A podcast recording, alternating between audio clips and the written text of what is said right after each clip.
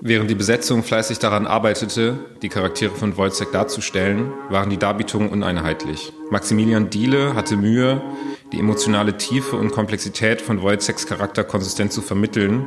Die Chemie innerhalb des Ensembles war zwar gelegentlich überzeugend, es fehlte jedoch der nötige Zusammenhalt, um die komplizierten Beziehungen, die in Büchners Stück dargestellt werden, vollständig einzufangen. Die fragmentierte Herangehensweise an die Inszenierung versuchte zwar, die zerrüttete Natur von Wojciechs Existenz wiederzuspiegeln, führte jedoch gelegentlich zu einem unzusammenhängenden und verwirrenden Ergebnis, sodass das Publikum Schwierigkeiten hatte, die beabsichtigte Bedeutung zu verstehen. Während Wojciech für seine sozialen Kommentare bekannt ist, gelang es Montagsinszenierung nicht, diese Themen vollständig zu erforschen und hervorzuheben. Das war eine Kritik zu Wojciech nach Georg Büchner, inszeniert von Ersan Montag.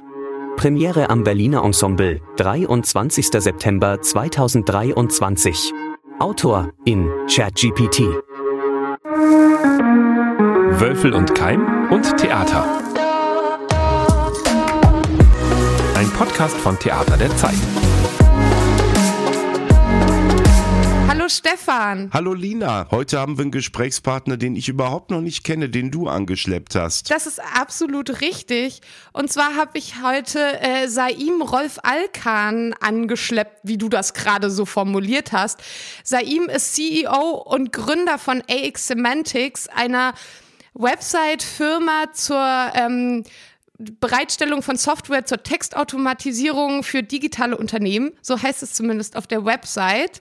Und ähm, Saim war vorher lange in der Content-Branche tätig und irgendwann dachte er sich so, ey, irgendwie brauchen wir ein besseres Tool, das Menschen und Maschinen ermöglicht, zusammenzuarbeiten und die Menge an Texten zu produzieren, die wir im digitalen Zeitalter einfach brauchen. Und ähm, dann hat er das einfach gemacht. Außerdem ist er ihm auch noch Dozent und Redner in den Bereichen Online-Kommunikation und Roboterjournalismus, hat dazu mehrere Bücher und Artikel geschrieben und ist jetzt hier. Saim, habe ich irgendwas vergessen? Nein, das ist ganz wunderbar. Aktuell schreibe ich sogar noch eine Kolumne ähm, das ist jetzt ganz neu dazugekommen und der Themenschwerpunkt ist natürlich viel stärker mittlerweile KI. Aber wen wundert's bei den Entwicklungen der letzten Monate? Aber die schreibst du selber. Ja, tatsächlich.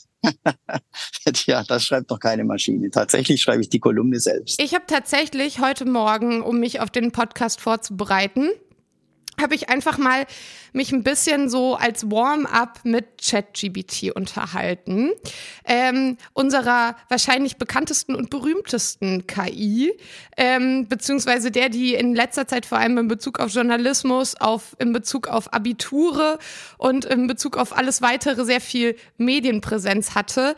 Ähm, ich habe ChatGBT einfach mal gefragt, ähm, ob sie der Meinung ist, KulturjournalistInnen in Zukunft ersetzen zu können.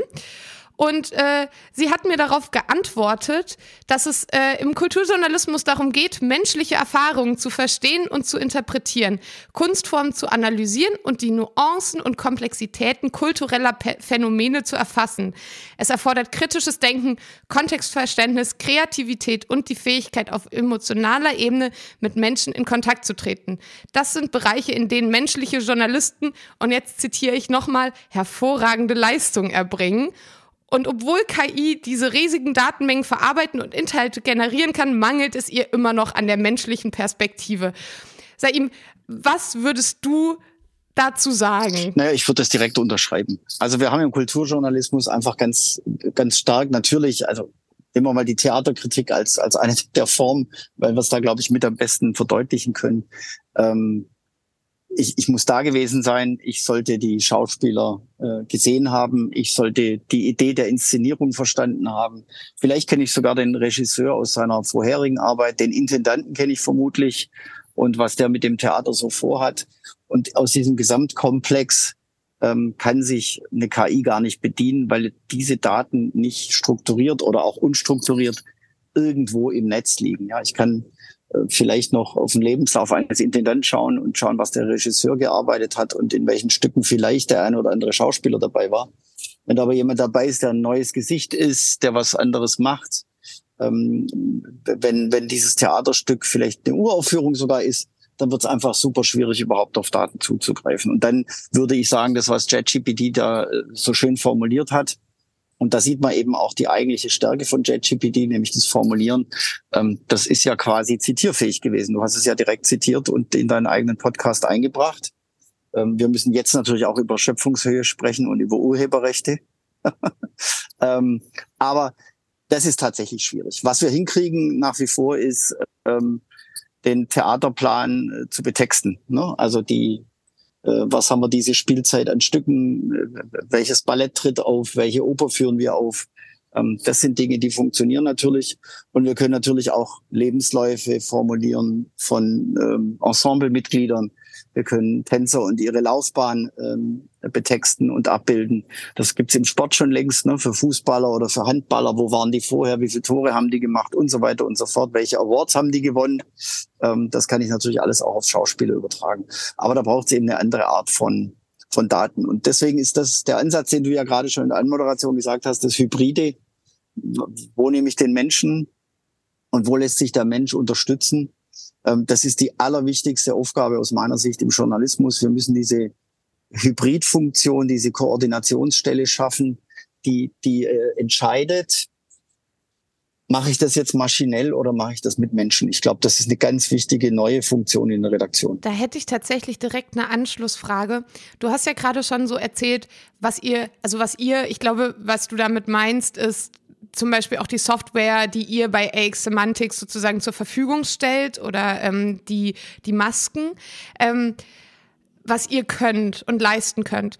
Ähm, was natürlich super spannend auch jetzt mal zu wissen wäre, vielleicht auch für den Anfang ist, wie funktioniert denn überhaupt so eine automatische Textgenerierung? Also so gerade so Programme wie ChatGPT oder auch die Software, die ihr zur Verfügung stellt. Also ich habe das ähm, selber mal ausprobiert ähm, vor drei Jahren, glaube ich, und habe dann angefangen, so Datensätze irgendwie einzupflegen und so eine Maske irgendwie. Aber das war alles, äh, ich hatte da nicht genug einen Datensatz, den man gut einfach einschleusen konnte. Ähm, deswegen hat das nicht wirklich funktioniert. Aber wie funktioniert sowas denn? Also welche Daten werden da wie aufbereitet und äh, aus welchen Quellen speisen sich diese ähm, sozusagen Informationen und Formulierungen, die dann auch ähm, ausgegeben werden? Also ich würde es gerne produktoffen schildern. Ähm, und, und natürlich bin ich nicht äh, Vertreter von JetGPT, sondern eben von AX Semantics, aber ich würde es wirklich gerne versuchen, so ein bisschen produktoffen zu schildern. Und ich würde gerne anfangen mit erstmal mit einer generellen Übersicht und dann lass uns bitte gerne im Einzelnen in die Tiefe gehen. Und die generelle Übersicht ist für mich, wenn wir das Rudern auf einem, auf einem Fluss als Texten sehen, ne, im Bild. Sagen, ich schreibe einen Text, das ist wie Rudern auf einem, auf einem, auf einem Boot. Ich, ich sitze in dem Boot, ich habe zwei Ruder in der Hand und ich, mit meiner Hände arbeite, quere ich diesen Fluss sozusagen. Dann ist JetGPT der Außenbordmotor, den ich an dieses Motorboot setze und dann bin ich in wenigen Sekunden darüber gefahren, über den Fluss und nicht in wenigen Minuten. Und ähm, das ist, was JetGPT tut. JetGPT beschleunigt den Arbeitsprozess von Redakteuren für einen monolithischen Text. Ich möchte einmal über den Fluss, ich schreibe jetzt den Artikel, ich brauche jetzt Hilfe und die wird beschleunigt. So.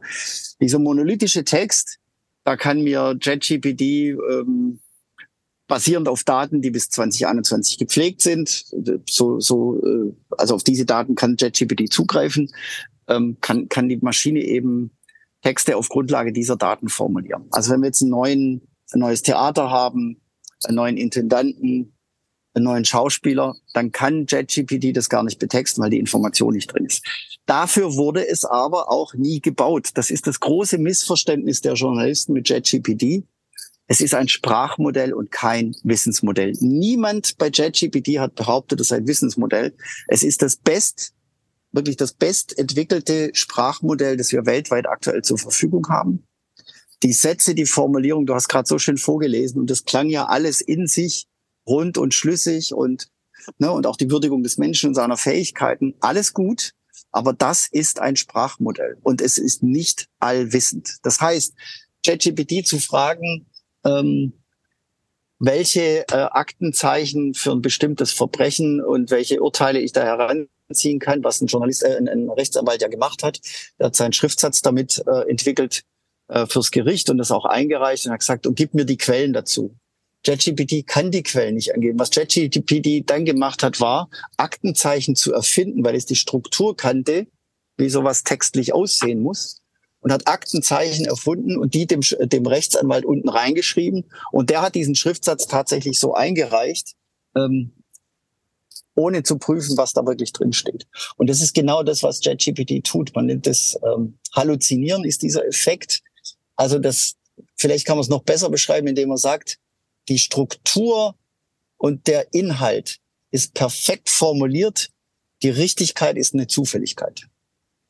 Es ist ganz wichtig, das zu verstehen. So, was wir machen, ist eine etwas andere Herangehensweise. Wir sind sozusagen die Brücke über den Fluss. Bei uns wollen Kunden am Tag, also unsere größten Kunden schreiben im Monat 70 Millionen Texte. Das hat nichts mehr mit Journalismus zu tun, ja.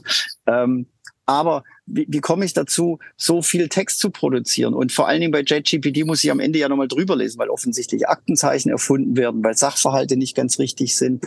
Wir hatten das neulich ausprobiert mit, mit Musselinbettwäsche ja strukturiert ist. Da schreibt der JetGPT, die glatte Oberfläche der Bettwäsche lässt sie besonders ruhig schlafen. Was Unsinn ist, weil Musselin ist strukturiert und das möchte ich auch im Text haben und eben nicht so eine Halluzination. Und wir bauen eben die Brücke über diesen Fluss, ne, wo Leute Hunderttausende von Informationen verarbeiten und zu Texten umarbeiten und die vielleicht sogar in vielen Sprachen brauchen. Und das ist eher eine Infrastrukturlösung als eine Beschleunigungslösung. Und was wir brauchen als Basis ist ja auch nicht das Internet und jemand, der dann Prompt eingibt und sagt, kann äh, der Kulturjournalismus durch ChatGPT ersetzt werden? So hast du es gemacht. Das war dein sogenannter Prompt. Bei uns äh, haben wir Daten, und ich mache es jetzt wirklich an einem ganz einfachen Beispiel. Wir haben den Spielplan eines Theaters und wir kennen die Sommerpause und wir kennen die, die Spielzeiten und äh, kennen das Programm von Freitag bis Sonntag und die Kinderprogramme. Alles steht im Spielplan drin und wir betexten diesen kompletten Spielplan, um ihn zum Beispiel in sozialen Medien zu teilen. Dann sagen wir auch am Sonntag die Kindervorstellung, weiß ich nicht, äh, Hänsel und Gretel. Und am Montagabend haben wir das große Ballett und am Dienstag haben wir dann die Theateruraufführung und am Mittwoch haben wir dann Ruhetag und am Donnerstag ähm, ne, und so weiter und so fort. Ähm, ich kann also aus diesen Daten, so wie wir uns den vorstellen, Montag, Dienstag, Mittwoch, Donnerstag, 18 Uhr, 19 Uhr, 12 Uhr, 15 Uhr, kann ich aus diesen Daten formulieren, ähm, Beschreibungen, was für ein Ereignis uns erwartet, wer mitspielt, was inhaltlich möglicherweise passiert wann die Veranstaltung beginnt, wann sie endet und was eine Karte kostet und die Vorbestellmöglichkeiten dazu. So, und das ist der große Unterschied, einmal aus strukturierten Daten und einmal aus dem, was im Internet bis 2021 vorgelegt. Das sind die beiden großen Stoßrichtung. Also wenn ich das so zusammenfasse, kommt jetzt bei mir an, also ihr bietet Service-Texte an, ne? Also jetzt nicht in dem Sinne kreative Texte. ChatGPT ist manchmal vielleicht mehr kreativ, als man es gerne möchte, weil man das alles nachkontrollieren muss, weil es vielleicht halluziniert oder erfindet. Aber ihr macht vor allen Dingen diese Service-Texte, um damit auch diese unglaubliche Verbreitung in allen möglichen Netzwerken zu garantieren, die man ja gerade hat haben muss. Das ist euer Service mit eurer KI. Ne? Also Service-Texte, das hängt immer davon ab, wie kreativ der Trainer ist, der vor der Software sitzt. Also JetGPT wird ja trainiert durch Millionen von Texte, die bis 2021 gelesen wurden und die, die Wortwahrscheinlichkeiten, Wortfolgewahrscheinlichkeiten berücksichtigt werden und andere Dinge. Bei uns hängt es davon ab, ähm, ob der Theaterjournalist, der diesen Spielplan betexten will für soziale Medien oder dieser PR-Beauftragte des Theaters ähm, ob der in der Lage ist, das entsprechend zu, zu formulieren. Und wenn er das kann und die Maschine entsprechend trainiert, dann wird sein Wortlaut und seine Textfähigkeiten in die Maschine übertragen. So muss man es am besten formulieren, glaube ich. Und ähm, dann klingt die Maschine sozusagen wie ein verlängerter Arm, wie eine Teamerweiterung dieses äh, Mitarbeiters in, in diese Richtung ähm, ja, also inhaltlich und tonalitätsmäßig genauso, wie sich das der Anwender, der davor sitzt, vorstellt. Das ist ja nun der, ja, das ist jetzt der Ist-Zustand. Planst du denn eine Erweiterung im Sinne von, dass ihr auch entsprechend mehr anbieten könntet, eben auch in den Bereich Kreativität? Kann eure KI Kreativität lernen und sich dahin weiterentwickeln? Ja, das machen wir natürlich schon. Ne? Das ist äh, das, was gefordert ist und das, was, äh, also wir kommen ja aus dem E-Commerce, da sind wir groß geworden äh, nicht im Journalismus. Ähm, und natürlich haben unsere Kunden da Ideen, wie kreativ so eine Maschine sein soll. Schwierig ist immer, wenn sie kreativ wird, äh, und Dinge erfindet und der Kunde dann enttäuscht ein Produkt zurückschickt. Ne? Retouren sind sehr teuer, deswegen darf das nicht passieren. Wir werden auch immer belächelt, so nach dem Motto, ja, da werden ja dann nur in Anführungszeichen Verkaufstexte geschrieben. Die, das ist eine sehr harte Währung, weil die Retoure kostet richtig Geld. Ja, das ist äh, anders als im Journalismus. Da kann dir jemand einen bösen Leserbrief schreiben, mehr passiert da nicht. Äh, bei uns schickt jemand ein Produkt zurück oder tausendfach Produkte zurück. Das heißt, die Richtigkeit der Information, ausreichend Kaufanreiz zu schaffen durch Emotionalisierung, ohne zu übertreiben, damit nicht eine Enttäuschung entsteht. Na, wenn ich sage, hey, das ist ein super geiler Laufschuh und du kriegst von mir so ein, weiß ich nicht, billiges Ding zugeschickt, das nach zwei Tagen die Sohle verliert, ähm, dann habe ich irgendwas falsch gemacht. Und dann gibt's auch bitterböse Reaktionen und entsprechende Bewertung bei Google und, und, und. Und ähm, das hat entsprechende Folgen. Also ja, wir unterstützen die Kreativität des Einzelnen. Dafür gibt's Tools. Ähm, wir übersetzen auch in 110 Sprachen aktuell äh, für den Anwender und übertragen das in andere Sprachen mit genau den gleichen Problemen. Auch da muss, die dürfen die Retouren nicht hochgehen beispielsweise, also inhaltlich muss alles richtig sein. Und so gesehen ähm, ist es das, was wir schon tun. Und da entwickeln wir uns auch weiter, klar. Ja, ich habe jetzt gerade gedacht an so eine klassische Situation im Theater. Wir haben eine Dramaturgie, die sich unfassbar viele Gedanken macht, die sich genau in ein Thema und in ein Stück eingearbeitet hat und dann einen Ankündigungstext abliefert, wo die Pressestelle die Hände über dem Kopf zusammenschlägt und sagt, oh Gott, wie soll ich denn das vermitteln? Wer soll denn das verstehen außerhalb eines Kreises der Eingeweihten? Könnte dann zum Beispiel eure Software helfen? Könnte sie vermitteln zwischen dem Anspruch der Dramaturgie und der Verständlichkeit, den eine Presse, die eine Pressestelle haben möchte? Unbedingt. Also da, da wird es ja jemand geben, der das übersetzen wird, ne, aus der Inszenierung in ein, in einen in ein werbliches Angebot, kommt und besucht uns. Wir haben hier eine tolle Sache am Laufen und ihr solltet dieses Stück unbedingt sehen. Dafür wird es eine Tonalität geben, eine Idee, wie man das vermitteln kann normalerweise an, an Zuschauer, die, die nicht jeden Tag, weiß ich nicht, Improvisationstheater sehen. Ähm, und wie wir die dann auch tatsächlich dazu kriegen, ein Ticket zu kaufen und in die, in die Veranstaltung zu kommen. Das ist genau die Aufgabe. Und das dann auch tausendfach zu wiederholen, wenn es drauf ankommt. Ne? Also wenn, wenn das nächste Stück kommt, möchte niemand sich das nochmal von vorne überlegen, sondern es soll ja dann aus der Erfahrung, die die Maschine gemacht hat, aus der Erfahrung, die der äh, Vermittler, der PR-Agent, die, die Agentur, wer auch immer äh, Informationen schon mal verarbeitet hat, das weiterzutragen und eben ein Stück weit besser zu machen, vielleicht sogar. Und das ist dann eben möglich, ähm, mit, mit so einer KI beispielsweise, das dann auch nachhaltig zu tun. Bis hin zu, wenn ich eine Schleife spiele, wie viele Tickets haben wir auf diesen Text hin verkauft, dass die Maschine lernt, aha, wenn ich so formuliere, verkaufen wir mehr Tickets. Das ist dann so die Schleife und das ist eben KI. Ne? Also eine KI lernt ja dazu. Und wenn wir sagen, hey, der Gradmesser ist ähm, zum einen der Ticketverkauf und zum anderen die Fragestellung, ob die Kritiken gut waren, möglicherweise. Dann können wir darauf schließen, ob der Ankündigungstext mit den Kritikern zusammengepasst hat oder wie auch immer, inhaltlich weiterprägen und, und die, das Gute mitnehmen und das Schlechte sozusagen zurücklassen. Das ist ja jetzt vor allem auch so ein Punkt, der wahrscheinlich vor allem für PR, für ähm, Marketingabteilungen sehr relevant ist. Ähm, wenn man jetzt aber wieder zurückkommt zu so einer kulturjournalistischen Perspektive. Mm, und wir ja gerade gelernt haben, sozusagen, ähm, so KIs können ein, eine Formulierungshilfe sein, die können irgendwie, die sind unglaublich gut darin, irgendwie Worte zu finden, irgendwie Worte auch zusammenzusetzen, zu setzen, ähm, können aber nicht wirklich sozusagen eigenes Wissen, das über dieses Wort Wissen hinausgeht oder halt dieses Verkaufswissen, von dem du gerade gesprochen hast, was vielleicht dann auch schon wieder sehr creepy oder unheimlich wird, wenn man so überlegt, so ähm, man schreibt Texte als Journalistin und ähm, dann kann irgendwie so gesagt werden, welche Formulierungen genau sozusagen wie viele Klicks erzeugen und dementsprechend, dass das Formulierungen sind, die dann irgendwie besser ankommen. Also wenn das dann so in den Journalismus übergeht, also weg von einem von Werbe- und Vermarktungstexten hin zu journalistischen Texten, ich finde, dann wird's ja schon wieder fast ein bisschen gruselig. Ähm, ja, also die Frage ist immer, welchen Anspruch habe ich dahinter? Also äh, bleiben wir mal bei dem Bild vorhin von Servicetexten.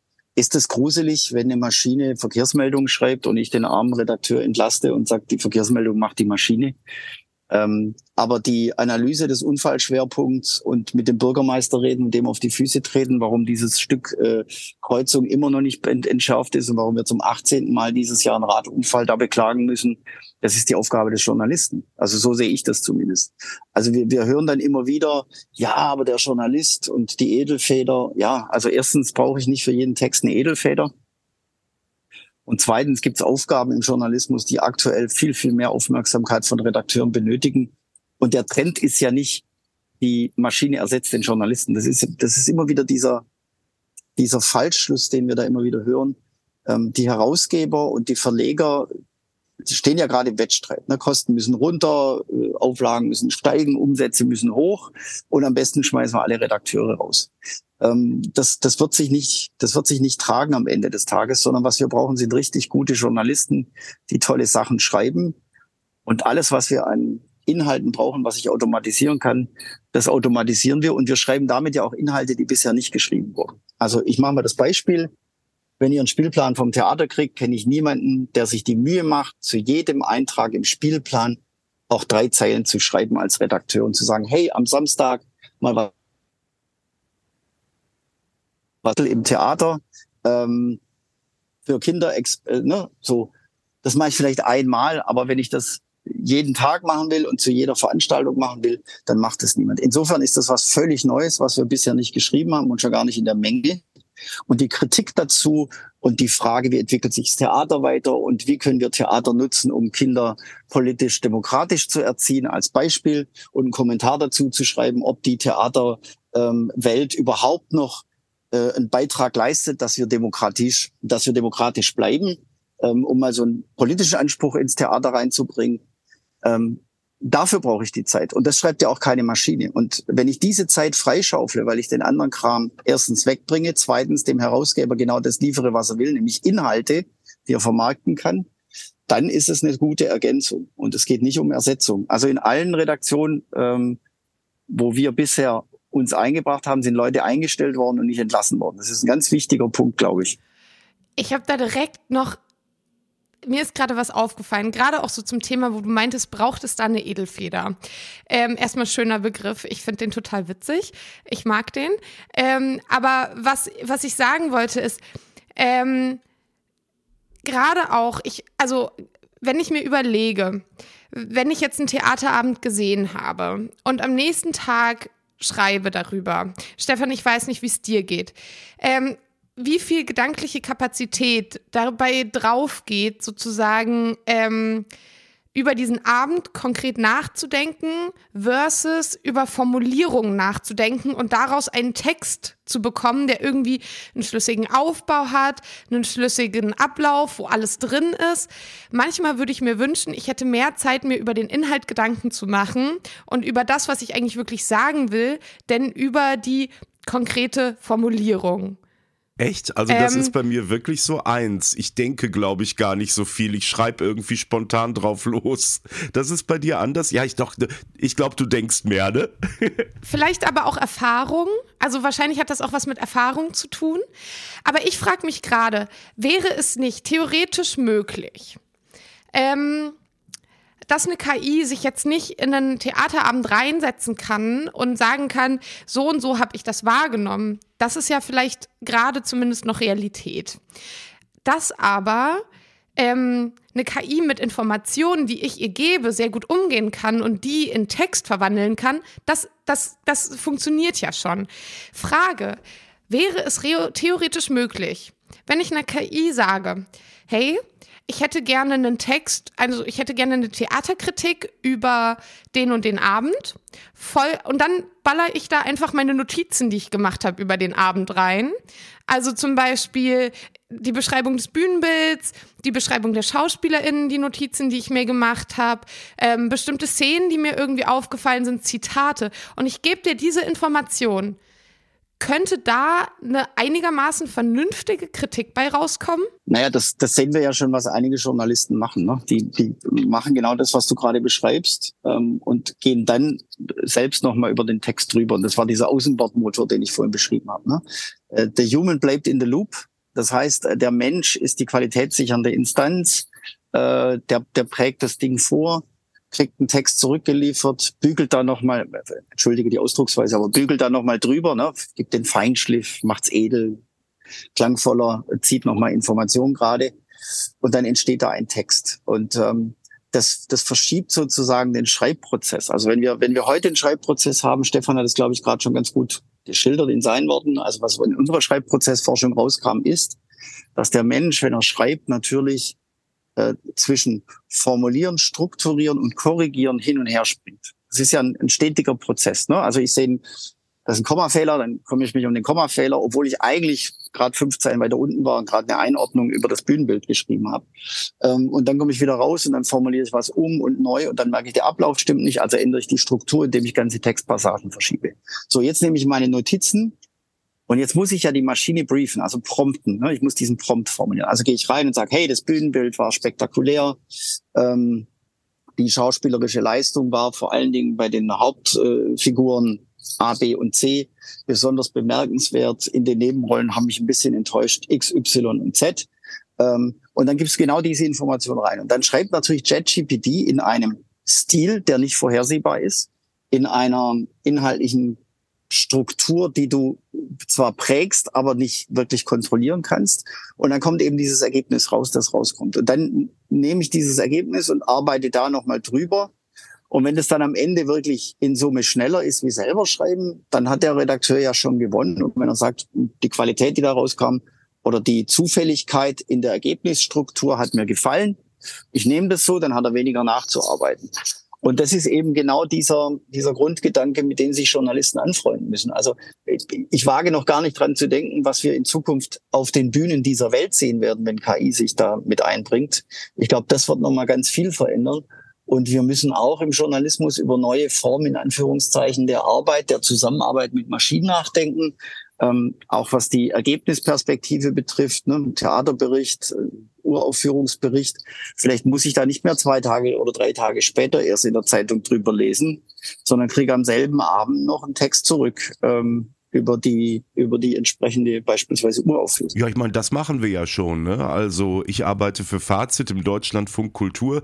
23 Uhr machen wir direkt die Kritik vom äh, dem, was gerade stattgefunden hat. Und auch Nachtkritik macht das ja über Nacht. Also wir sind ja immer mehr auch, glaube ich, zu Tempo gezwungen. Ich wollte noch einmal nachhaken bei dieser Geschichte, äh, was eine KI kann und was nicht. Vielleicht auch über deine Firma hinaus. Äh, mein Sohn studiert studiert Geschichte.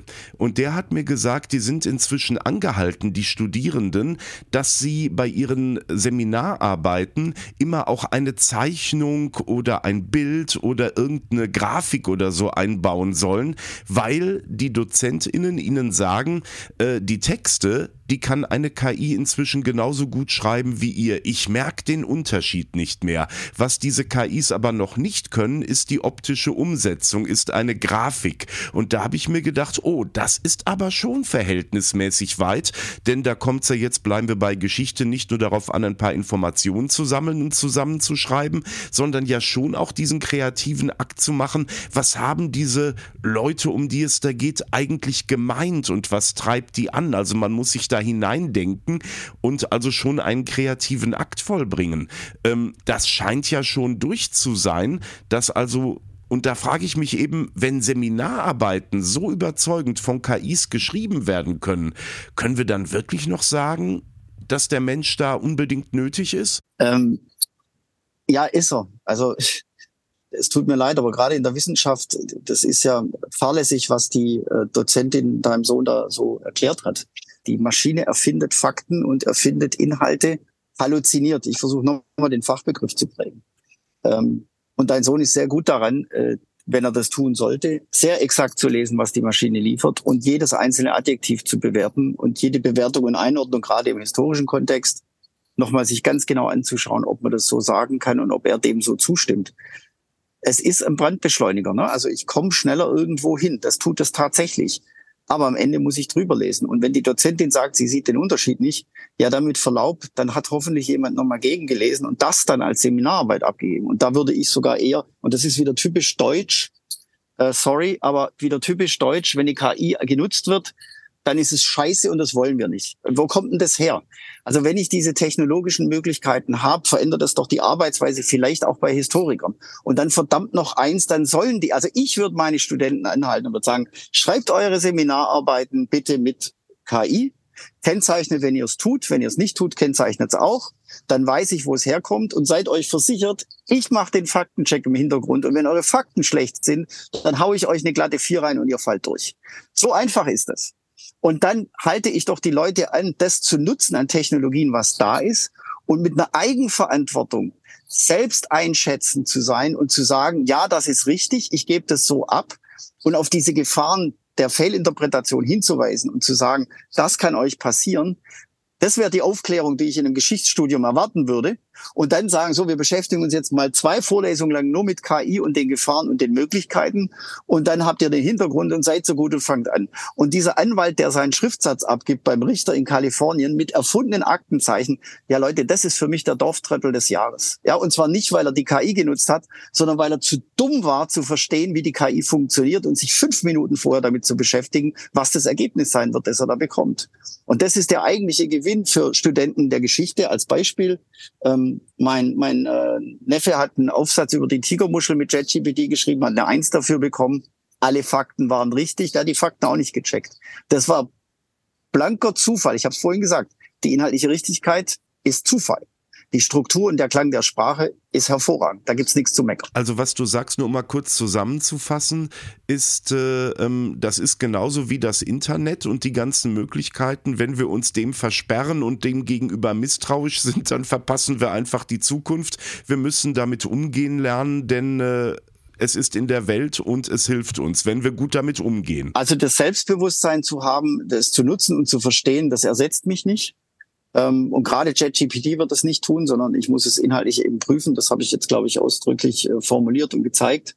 Ähm, deswegen habe ich gar keine Angst davor, dass der Journalismus sich abschafft durch KI. Aber die Möglichkeit zu haben, mehr vernünftige Inhalte zu produzieren, weil ich einfach ein bisschen schneller bin, ähm, Inhalte zu schreiben, wo es mich nicht persönlich dazu braucht, weil es andere Technologien gibt, die das dann 100% zuverlässig tun und eben nicht halluzinieren. Wenn ich diese Möglichkeiten kombiniere, dann ist es wie das Nutzen von Videokonferenzen, von Podcasts. Ne? Überlegt mal, Leute, wir haben vor vier, fünf Jahren das Wort Podcast war für uns alle ein Fremdwort. Ja, heute macht jeder zweite Journalist mit Verlaub einen Podcast zu irgendeinem Thema. Richtig so. Will ich haben, höre ich beim Joggen, beim Autofahren. Es gibt nichts Besseres als Podcast. Aber da haben wir doch auch damit gelernt, umzugehen. Und alle dachten, der Podcast schafft den Hörfunk ab. Ja, sorry, also ich sehe immer noch Hörfunk. Äh, also ich höre immer noch Hörfunk und es gibt immer noch Podcasts. Also äh, wir machen, das ist auch wieder so typisch deutsch. Sorry, dass ich das ein bisschen stresse hier, aber alles, was Neues ist, brandgefährlich und muss erstmal verboten werden. Ne? Typisch Uni. Verhalten der Uni, wir verbieten erstmal alles. Anstatt zu sagen, nee, wir drehen den Spieß rum, nutzt es doch bitte richtig. Ja, was glaubst du, was für Historie rauskommen, wenn die alle ausgebildet wären und KI nutzen würden? Das wäre ein Traum. Historische Ereignisse viel schneller ähm, erschließen können, einordnen können, weil die KI sie unterstützt und wir damit anderen Zugang zu einer Einordnung und Bewertung einer historischen Situation geben. Ja, nur, nur so ein ganz konkretes Beispiel, wo diese Beschleunigung vielleicht eine Hilfe wäre, ja, um, um Dinge besser zu verstehen und, und bewerten zu können, meine Arbeit als Experte schneller verfügbar machen. Und stattdessen äh, machen wir damit mit Angst und mit Verboten die, die Kreativität zu und ähm, sind auch selbst so gefangen in den, in den, äh, wie wir bisher gearbeitet haben und dass das alles genauso sein muss und das darf nicht und äh, die müssen jetzt Bilder malen. Was ist denn das für ein Quatsch? Also sorry, aber das ist also für mich, äh, äh, ich bin Historiker und soll jetzt Bilder malen, damit ich belegt habe, dass ich mich mit dem Thema beschäftigt habe. Das ist ja auch geil. Also äh, herzliches Beileid an deinen Sohn. Es tut mir leid, dass er Geschichte studiert. Auch die wechseln ja auch die DozentInnen und so. Ich fand das nur auch ganz lustig, also mir das erzählte. Aber sag mal, äh, wir haben ja mit Lina hier, hier auch jemanden, die jetzt einen ganz direkten Kontakt zur Uni hat. Wenn ich das sagen darf, du hast doch übrigens gerade deinen Bachelor gemacht, ne? Herzlichen Glückwunsch. Äh, hast du da KI eingesetzt und wenn ja, so wie Seim das jetzt vorgeschlagen hat? Also, Transparenzhinweis an dieser Stelle ich habe meinen Bachelor schon im November fertig äh, gemacht. Das war jetzt nur eine Zeugnisvergabe, äh, auf die du dich beziehst. Und ich habe tatsächlich, ich habe tatsächlich auch ähm, tatsächlich nicht in der Zeit studiert, in der tatsächlich ChatGBT so sein High hatte. Das Einzige, was ich und ich, ich beobachte tatsächlich, dass es ähnliche Argumentationslinien und ähnliche Strukturen schon per se immer gibt und die gibt es schon lange. Also bevor es halt ChatGPT war, war es Wikipedia, wo immer gesagt wurde, das ist keine Quelle, das darf nicht verwendet werden, das, ähm, das, ist, das ist nicht legitime, also ein legitimes Wissen, wo ich mich auch, also umso älter ich geworden bin, umso komplexer habe ich darüber nachgedacht, wie großer Bullshit diese Aussage ist. Also am Anfang war ich halt genervt davon in Schulzeiten.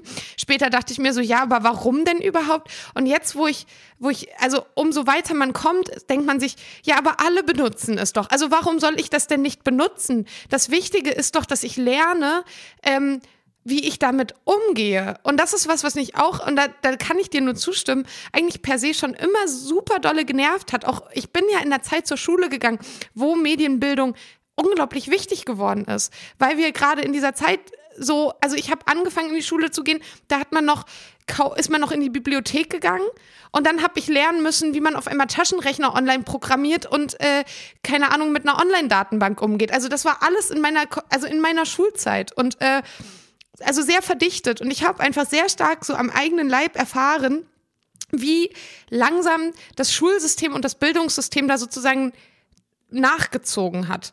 Und äh, deswegen ist das tatsächlich eine Sache, die ähm, ich jetzt gerade bei ChatGPT und deswegen wollte ich auch gerne gerade hier im Podcast darüber sprechen, um das differenzieren zu können, um da auch ein bisschen Aufklärung zu betreiben, weil ähm, das, ähm, das hat sich für mich nochmal genauso auch wieder jetzt auf diese neue, auf dieses neue Tool sozusagen übertragen. Und das sind die genau die gleichen Argumente und genau die gleichen Vorgehensweisen. Und ich denke mir eigentlich die ganze Zeit, nee, genau was du gesagt hast, Saim, es geht darum, dass man weiß, wie man damit umgeht. Ich, also warum soll ich es mir schwerer machen, wenn ich es mir, also warum soll ich es mir schwerer machen? Ich bin ehrlich, ich lasse mir von ChatGPT manchmal Interviewfragen schreiben. Und das heißt nicht, dass ich diese Fragen eins zu eins übernehme, aber manchmal, wenn man einfach so ist, so, boah, was kann ich diese Person eigentlich noch fragen? Mir fällt gerade nichts mehr ein dann bin ich doch froh, wenn ich da jemanden habe, der mir einfach assoziativ ein paar Vorschläge macht. Ob die gut sind oder nicht, das muss ich dann noch bewerten. Ob ich die spannend finde, ob die zur Person passen, das ist immer noch die Frage, die ich mir selbst beantworten muss. Aber grundsätzlich ist es für mich auch wie so ein großes Moodboard, wie ich auf Pinterest gehe, wenn ich nicht weiß, wie ich meine Küche einrichten soll und um mir, um mir einfach irgendwelche Vorschläge zu geben, zu denen ich mich verhalten kann. So. Und ich glaube, genauso kann das auch als Formulierungshilfe dienen, dass man irgendwie, also ich meine, niemand, also jeder Journalist benutzt Synonymwörterbücher. Also, oder nicht Wörterbücher, aber syn also Synonyme. Also man, man, da, da sagt ja auch niemand so, oh, das finde ich jetzt aber sehr problematisch, dass du Synonyme googelst. Also wenn das nicht aus dir selber rauskommt, dieses dritte Wort für äh, weiß ich nicht, ähm, Reflex oder Bühnenbild, dann ähm, bist du ja kein guter Journalist. So, also das ist für mich einfach ein weiteres Tool, das ich dazu nutzen kann, sozusagen, um mir das Leben leichter zu machen und den Gehirnschmalz das einordnen zu können, muss ich jetzt selber besitzen. Also das klingt so ein bisschen so, ähm, dass sozusagen äh, also wenn ich das jetzt mal versuche, so ein bisschen zu fokussieren, äh, dass man, wenn man das ablehnt und sagt, das will ich nichts, es soll alles aus mir rauskommen, sind das so letzte Zuckungen so eines kulturbürgerlichen Geniekults, so auch einer Selbstüberhebung, so einer Hybris, es muss alles aus mir kommen, ich brauche keine Hilfsmittel? Ach, ich finde, äh, da dürfen wir jetzt mal die künstlerische Freiheit zitieren an der Stelle. Ne? wer das so tun will, darf das ja tun. Aber es per se anderen zu verbieten, halte ich für, für um, übergriffig, ehrlich gesagt. Wenn ein Student auf die Idee kommt, ich löse die Aufgabe ähm, mit einer Schnur, einem rechten Winkel oder mit einem Taschenrechner oder mit, mit einer Formelsammlung, keine Ahnung, und er löst am Ende das Problem, dann ist es völlig wurscht, wie diese Lösung zustande kam. Und ähm, in den Ingenieurswissenschaften beispielsweise sind wir da viel offener aufgestellt ähm, und schon immer gewesen, also technologieoffener. Ich meine, klar, das sind Ingenieure. Jetzt in den Geisteswissenschaften schwieriger. Aber ich finde, wenn beispielsweise ein Künstler jetzt sagt, hey, ich nutze jetzt KI, um ein Bühnenbild zu bauen oder ich nutze KI, um ähm, ein ganzes Improvisationstheaterstück aufzubauen. Ja, ich habe mir heute in Vorbereitung zu dem Podcast nochmal Gedanken gemacht, was könnte man mit KI tun? Und ich glaube, dass wir zum Beispiel Formen sehen werden mit Improvisationstheater, wo ein, ein, ein menschlicher Schauspieler oder mehrere menschliche Schauspieler mit einer KI interagieren. Ich sage irgendwas, das geht in die KI, die gibt mir eine entsprechende Antwort. Auf die Antwort äh, improvisiere ich zu einem Theaterstück oder zu einem Handlungsstrang, den ich mir überlegt habe.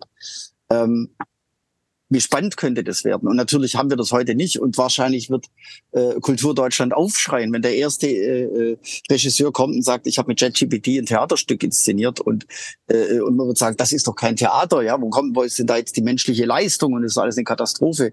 Ähm, und vielleicht wird die, der eine oder andere, der da vielleicht etwas anders denkt, draufschauen und sagen, spannendes Experiment. Und es wird sicherlich jemand geben, der sagt, ich schreibe alles ohne KI weil das für mich ein Handwerk ist und ich das so gelernt habe und ich das auch so haben will. Und wir werden den feiern, dass er eben keine KI nutzt. Ja, ich warte auf die ersten Filme, wo keine technischen Effekte genutzt werden, um Millionen von Soldaten, äh, ich bin ziemlich im Westen nichts Neues, wo Millionen von Soldaten und, und äh, Feuern digital hergestellt wurden, wo ganze Bühnenbilder sozusagen, die ganze Inszenierung auf digitalen Bildern beruht. Wie schön wird sein, wenn wir wieder mal einen Film haben, der mit 16 Millimeter gedreht wird, mit, mit allen Handicaps, äh, die es dazu gibt, so richtig analog hergestellt. Und dann werden wir wahrscheinlich da sitzen und den feiern und der kriegt dann den Retro Retro-Oscar, weil er, weil er das Ding, was er gemacht hat, was eben keiner mehr macht, weil es zu teuer ist oder zu aufwendig oder zu komisch. Ähm, ich glaube, da wird jede Richtung Bestand haben und jede Richtung hat ja auch ihr, ihre, ihr Daseinsrecht.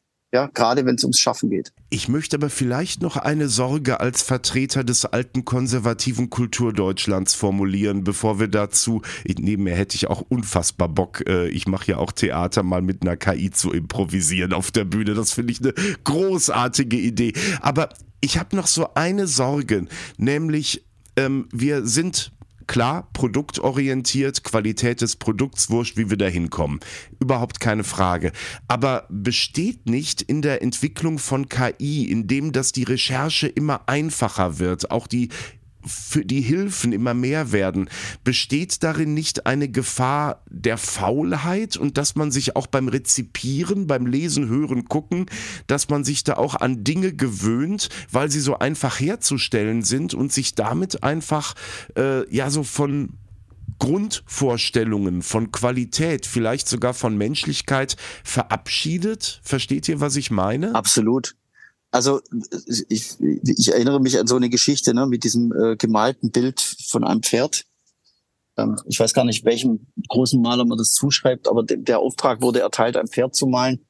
Und dann kommt der Kunde und will das Bild abholen nach zwei Wochen und äh, der Maler malt das Pferd innerhalb von fünf Minuten und gibt ihm das Ding in die Hand und nimmt sein Geld und sagt, jetzt hast du fünf Minuten gearbeitet und ich muss das volle Geld bezahlen und dann packt er halt die, die Entwürfe der letzten zwei Wochen aus und legt die auf den Tisch und sagt, nee, du bezahlst dafür, nicht dafür, dass ich das Bild gerade in fünf Minuten gemalt habe, sondern dass ich mich zwei Wochen lang mit dem Gaul beschäftigt habe.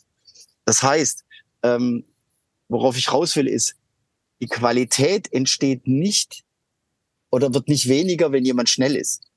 Und jemand ist schnell, weil er sein Handwerk kennt, weil er die Quellen, also jetzt beziehe ich mich nochmal auf das Geschichtsstudium, weil wir da vorhin so schön hängen geblieben sind.